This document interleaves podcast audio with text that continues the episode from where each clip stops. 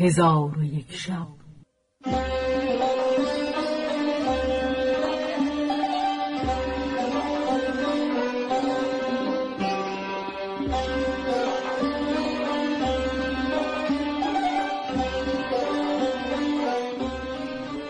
داستانهایی برآمده از ژرفای تاریخ و تمدن و فرهنگ مشرق زمین.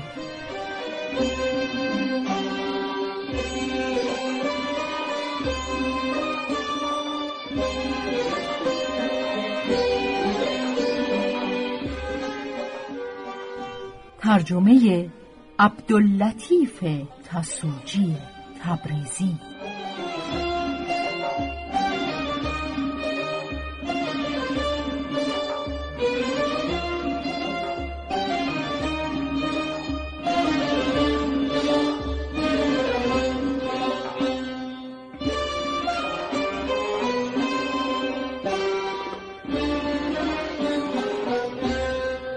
چون شب یکصد و هفتاد و سوم برآمد.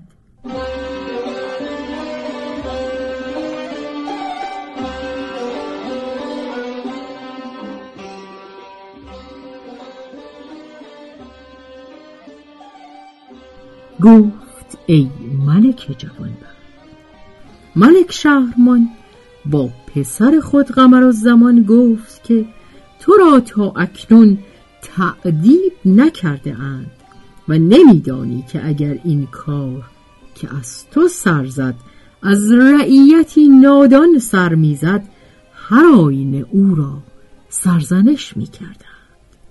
پس از آن ملک خادمان را فرمود که او را در برجی از برجهای قلعه به زندان اندر کنند. خادمان به برج رفته آنجا را بروفتند و فرشش بگستردند و از برای قمر و زمان تخت بزدند و فرش دیبا بر تخت بگستردند و متکا بگذاشتند و شمها و قندیلها بیافروختند که آن مکان بس تاریک بود.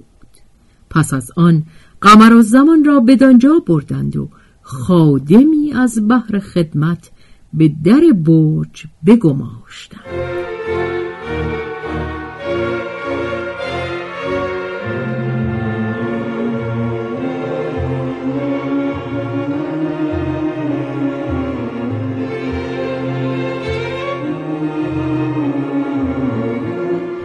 قمر زمان به فراز تخت بر شد ولی شکست خاطر و محزون بود.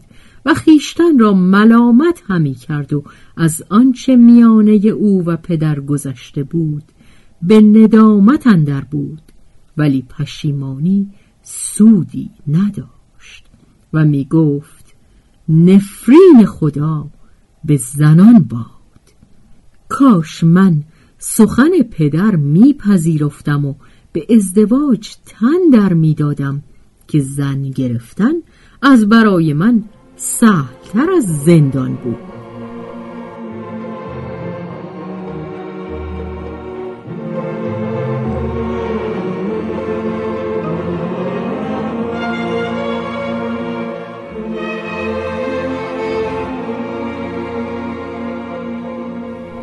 الغرض قمر و زمان را کار بدین گونه شد. و اما ملک شهرمان بقیه آن روز را تا هنگام شام در تخت مملکت به سر برد. پس از آن با وزیر خلوت کرد و به او گفت ای وزیر این که میانه من و قمر و زمان گذشت تو سبب شدی. از آنکه تو مرا بدین کار اشارت کردی و اکنون تو را تدبیر چیست و رای و ثواب در این باب کدام است؟ گفت ای ملک قمر و زمان را پانزده روز به زندان بگذار. پس از آن به نزد خود حاضر آور و به ازدواجش بفرما که هرگز مخالفت نخواهد کرد. چون قصه به دینجا رسید بامداد شد و شهرزاد لب از داستان فرو بست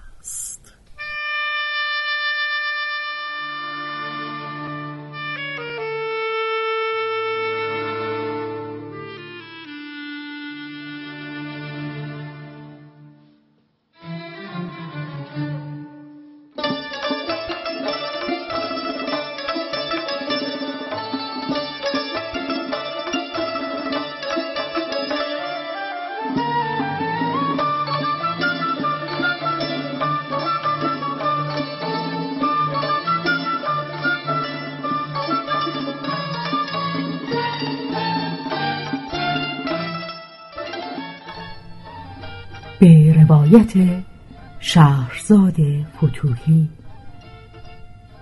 تنظیم از مجتبا میرسمیعی.